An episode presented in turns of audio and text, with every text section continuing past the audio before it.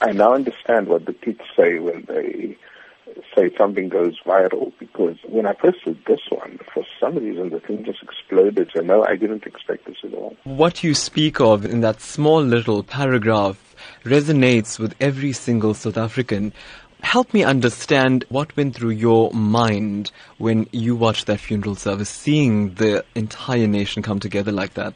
It suddenly struck me, you know, that we take granted the wonderful, wonderful ways in which, in moments of crisis, we come together as South Africans in such a beautiful way.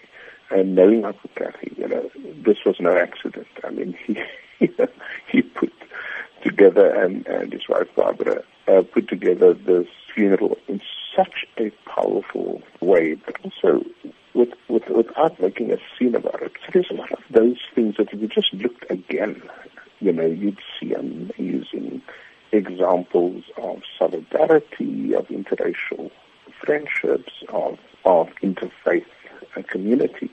And, and would you say then Ahmed Kathrada has achieved a great deal of his objectives of creating a non-sexist, non-racial, democratic South Africa? No, absolutely. When Ahmed Kathrada died, I had a sense, you know, of one of the last of African royalty almost, as Neville Alexander used to call them, you know, the Walter Sisulus, the the Nelson Mandelas, and uh, Govan Mbeki, and of course uh, Ahmed Kathrada.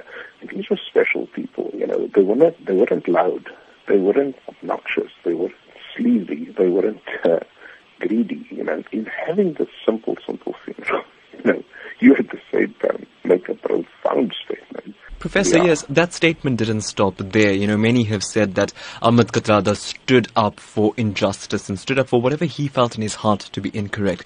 He did it again in death by the Kathrada family asking the President of the Republic to not attend. Your thoughts on the way Ahmed Kathrada stuck to his guns even at the end? If you listen to the letter that was written, uh, read out at the funeral by uh, former President uh, Motlanthe, it was a plea. It wasn't sort of you must step down or else. You know, it was very much uh, look at the country, look at what's happening, look at what you're doing. You know, don't you think it's the right thing to do?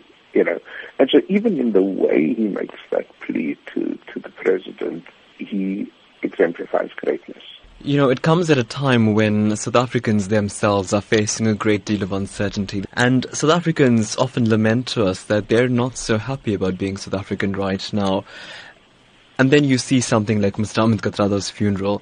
How then do you advise South Africans to draw a lesson from this and try and implement such a change in their daily lives? My advice to South Africans is, you know, uh, it's one thing to sort of say Ahmed Kathrada was a great man and all of that. That's true. It's another thing to say let's draw inspiration from his life and let's get up again and continue the fight against injustice and inequality